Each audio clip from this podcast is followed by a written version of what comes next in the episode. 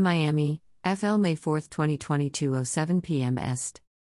Former Miami Dolphins head coach Don Shula passes away on Monday morning. Details surrounding his death are vague at the moment, but a tweet from the Dolphins' Twitter page said the coach passed away peacefully at home. The Hall of Famer was the winningest coach in NFL history with a career regular season record of 328 156 6. Shula was also the coach of the 1972 Miami Dolphins. The only team in NFL history to go undefeated through the regular season, playoffs, and win the Super Bowl.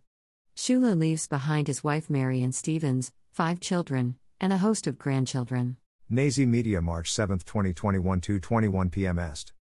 Infamous computer programmer slash cybersecurity expert, John McAfee has been arrested by the feds on multiple fraud charges. McAfee has been held in federal custody since October of last year.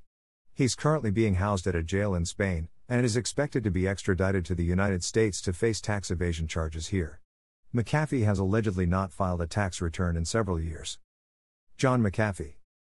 Online news site, Ethnica reported that in late 2017 and early 2018, McAfee urged his hundreds of thousands of Twitter followers to invest in a number of obscure cryptocurrencies. Federal prosecutors say McAfee failed to disclose his own financial stake in the cryptocurrencies, and in some cases, outright lied about it. McAfee's bodyguard, Jimmy Watson, has also been charged in the case.